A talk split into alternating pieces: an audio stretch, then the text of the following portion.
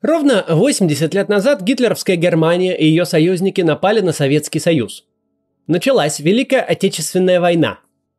В последующие четыре года на территории СССР было разрушено более полутора тысяч городов, около 70 тысяч деревень. Людские потери в той войне сейчас оцениваются в 27 миллионов человек. Почти две трети из них составили мирные граждане – на территории одной только Беларуси нацисты сожгли со всеми жителями заживо 628 деревень. Треть от всех погибших это советские солдаты и офицеры. Хотя даже среди военнослужащих несколько миллионов человек были убиты нацистами не на поле боя, а уже безоружными в плену. Ведь по мнению нацистов, для представителей так называемых низших рас, право на жизнь было не естественным правом, а особой привилегией, которую не до человеку можно дать, а можно у него и отнять. Если это, конечно, не еврей, который по этой нацистской доктрине подлежит уничтожению априори и без вариантов. Мы живем в удивительное время, когда наша страна перманентно находится в двух состояниях. Празднование Дня Победы или подготовка к празднованию Дня Победы. Символично, что даже открытый в 1995 году Московский Центральный музей Великой Отечественной войны недавно переименовали в Музей Победы – Однако надо обязательно говорить и помнить не только о победе, но и о страшных жертвах и потерях, которые ей предшествовали. И нельзя забывать, что Великая Отечественная война – это не только совокупность битв, названия и даты которых требуется перечислить на школьной контрольной по истории. Это в первую очередь катастрофа в жизни огромного числа простых людей. Задача гражданского общества – сохранять человеческую память о войне. Те, кто смотрел мои видео в прошлом году, возможно, помнят – что я несколько раз просил отсканировать сохранившиеся в ваших семьях письма и дневники времен войны и отправить их в Российский научно-просветительский центр «Холокост». Так вот, в июне этого года вышла книга «Сохрани мои письма». Со сбором материалов для этой книги Центру Холокост помогали и мы с вами тем роликом, и э, другие достойные люди, например, псковский депутат Лев Шлосберг. Сборник «Сохрани мои письма» — это уже шестой выпуск в одноименной книжной серии – Тут нет послевоенных воспоминаний и мемуаров, искаженных цензурой или естественными особенностями человеческой памяти. Только письма, дневники и фотографии, сделанные здесь и сейчас, на фронте, в тылу, в блокаде или в оккупации. Более 340 писем и 4 дневника. Это запечатленные на бумаге мечты, размышления и бытовые заметки обычных людей, таких же, как мы с вами, которым выпало жить в те трудные времена. Большинство из них погибли – Сегодня необычное видео. Мы с вами прочитаем несколько цитат из писем и дневников Великой Отечественной войны.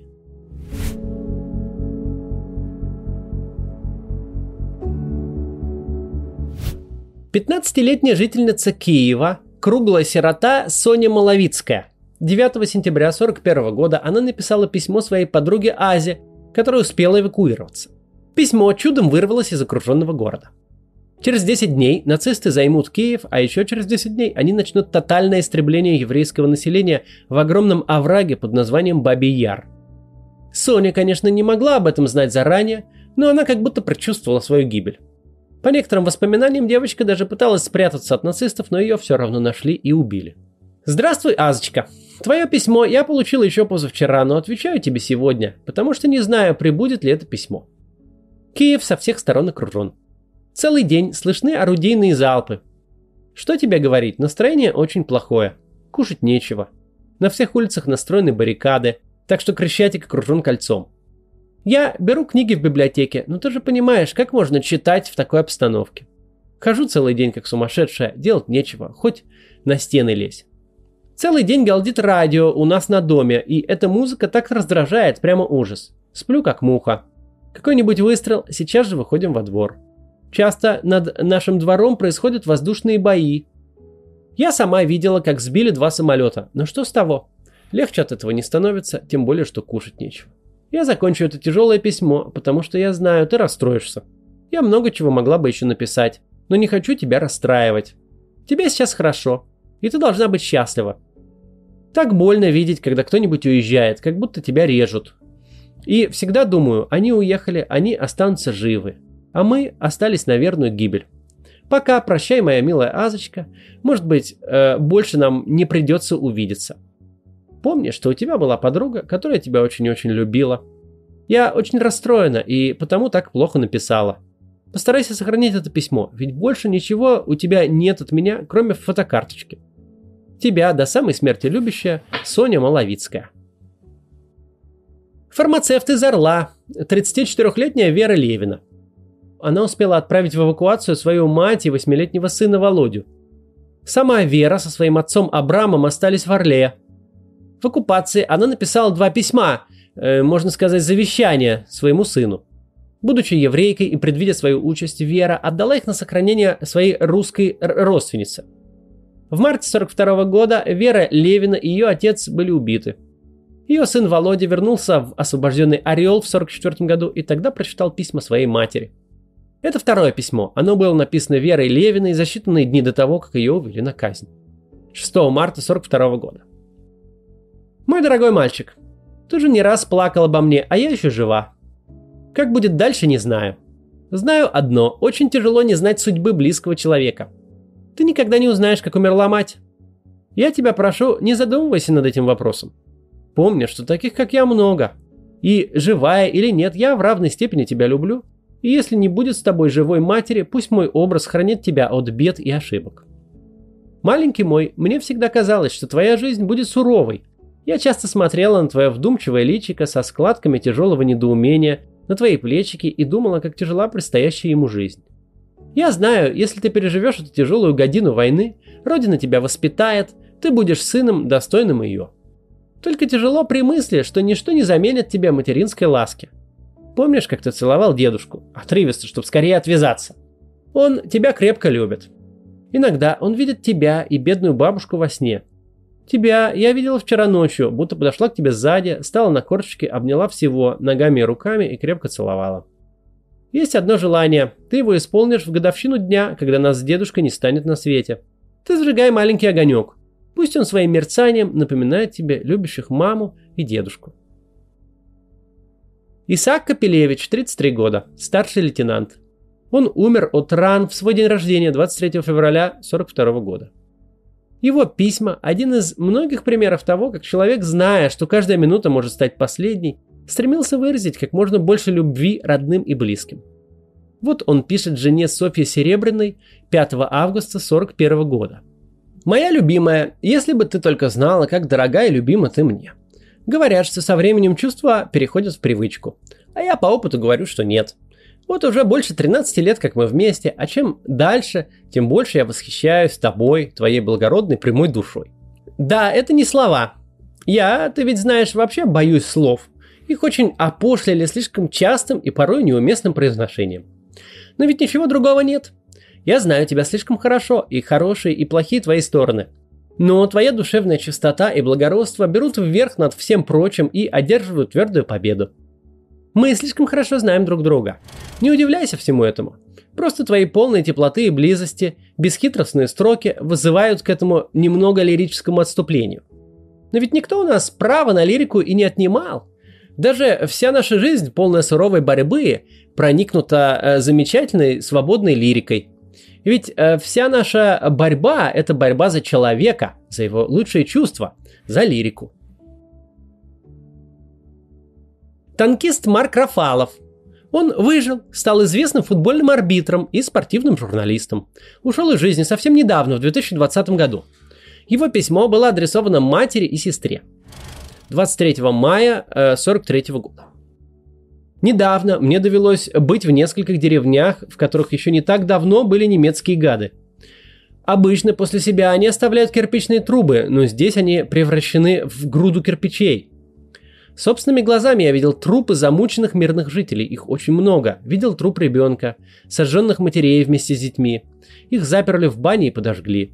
Видел труп истерзанной немцами девушки со всеми следами их варварства. Видел два трупа бойцов со следами уколов штыков в спину. Да, все это факты, которым раньше мало верил. Вернее, не представлял себе людей, способных на такие дела, но это так. В бинокль нам хорошо видно, как наши люди работают на немцев, строя им дороги. Это толкает на месть, и мы будем мстить. Григорий Ратнер родился в 1905 году в городе Почепе, нынешней Брянской области. В годы войны был главным инженером на предприятии в блокадном Ленинграде, выжил а его родители Соломон и Надежда, жившие в Почепе, были убиты. Когда Красная Армия освободила Почеп, Григорий Ратнер написал местным властям запрос о судьбе отца и матери. Он получил неожиданно длинный и подробный ответ от сотрудника районного исполкома. Как и до этого, прочитаю только фрагмент письма. 16 ноября 43 года. Я очень часто видел вашего отца.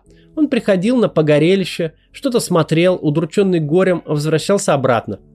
В декабре месяце 41 года всех евреев заключили в лагеря, отделив мужчин от женщин и детей. Это было самое настоящее издевательство. Помещения были не приспособлены для жилья. Холод. Продукты доставали заключенным только при передаче тайком. Немцы избивали некоторых до смерти. В марте 42 года в город Почеп прибыл отряд немецких палачей, которые и расстреляли всех заключенных в лагере. Расстреливали выстрелом в затылок поодиночке, детей бросали живьем, ударив друг от друга головами. Очевидцы рассказывают, что идущие на смерть рвали на себе одежду, волосы, кричали немцам проклятия. Расстрелянных бросали в сохранившийся э, пританковый ров недалеко от здания птицекомбината. Только на другой день расстрелянные были зарыты. Прошло два года, и немцы под напором Красной Армии отступали. Перед отступлением они сожгли центральную часть города, лучшие каменные здания взорвали, железнодорожную линию взорвали, станцию сожгли, несколько селений нашего района уничтожено до основания, некоторые частично. Много молодежи угнано в Германию, много при отступлении расстреляно. О смерти своих родителей пишет Исаак Табак. К сожалению, их имена до сих пор неизвестны. Сам Исаак воевал, получил ранение, после которого был признан негодным к службе и направлен в Киргизию. Там он умер в 45 году, успев незадолго до смерти написать своему тестю такие строки. На днях получил от моего дяди, старшего брата моей мамы, письмо. Пишет дядя, что жену и дочку изверги убили, а во Львове из семи семейств никто не остался живым. Так что я даже не буду знать, где покоятся кости моих замученных родителей. Даже раз в год, как положено, не буду знать, куда пойти э, выгуливать мое больное сердце. Печально делается на душе, если вспомнишь, как все было хорошо, прекрасно. И как все добро, все нажитое обратилось в порох, в прах. Но это не все, самое главное впереди. Когда придем домой и опять станем на ноги, тогда будем знать цену жизни. На этом можно было бы и закончить, но я хотел бы прочитать еще строки из дневника Наума Цейтлина. После войны он стал известным педагогом, его работы переводились на иностранные языки. На фронте он, простой сержант, вел дневниковые записи прямо из окопа. Переписывался с писателем Ильей Эренбургом и со школьниками, потерявшими своих отцов. Наум Цейтлин показывал, что даже в нечеловеческих условиях можно оставаться человеком, даже под пулями, снарядами и бомбами, можно размышлять и не забывать о прекрасном. Он, с точки зрения простого солдата, пытался понять, что не так стало с немецким народом, который когда-то дал миру великую культуру. Вот что Наум Цейтлин пишет в дневнике 14 августа 1942 года. Захожу в первый попавшийся фрицевский блиндаж, и здесь следы бегства, более чем поспешного – Весь пол завален вещами, письмами, игральными картами. Одного только нет в блиндаже – книг. Они пробыли в этих местах около 10 месяцев, убивали, грабили местных жителей, пьянствовали, играли в карты и, что видно по всему, ни разу не вспомнили о том, что есть на свете книги Гёте, Шиллера. Вопрос в том, читают ли что-нибудь фрицы, меня очень заинтересовал. Несколько раз в течение дня, используя кратковременные остановки нашей колонны, я вместе с командиром нашей батареи принимался за поиски книг. Мы обошли десятка-полтора фрицевских блиндажей, солдатских и офицерских. Мы нашли в конце концов книги, но все это сплошь были воинские уставы и наставления, памятки и другая сугубо специальная литература. Такой вот ролик сегодня из писем, состоящий тех годов – Хочется надеяться, что может быть кто-нибудь из вас после этого ролика заинтересуется своей собственной семейной историей. Тех, кто видел войну, своими глазами уже почти не осталось. Но все равно рас- расспросите своих родителей, бабушек и дедушек. Они могут знать какие-то семейные истории. А если сохранились письма, дневники или фотографии времен войны, обязательно их отсканируйте и сохраните уже для своих потомков. Можете направить их в центр Холокост. Но главное, чтобы вы их сберегли для себя. Вот, до завтра. Мучительно хочется читать. Ищу бумажки в траве и читаю, как будто передо мной Фихтвангер, Хаксли, Олдингтон. Авторы тех замечательных книг, э, которые я клялся считать лучшими из всех мною прочитанных, над которыми я дожал, боюсь расплескать полученное от чтения восторг, боялся закончить и которые сейчас я забыл и тщетно пытаюсь вспомнить. Ну вот, может быть, еще Анатоль Франц, Готье и многих других. Нас перед отсылкой на фронт подготавливали странными речами, что мы должны умереть за родину. Похоронные речи здесь очень в моде. Никто почему-то не сказал, что родина не умирать нас посылала, а побить немцев.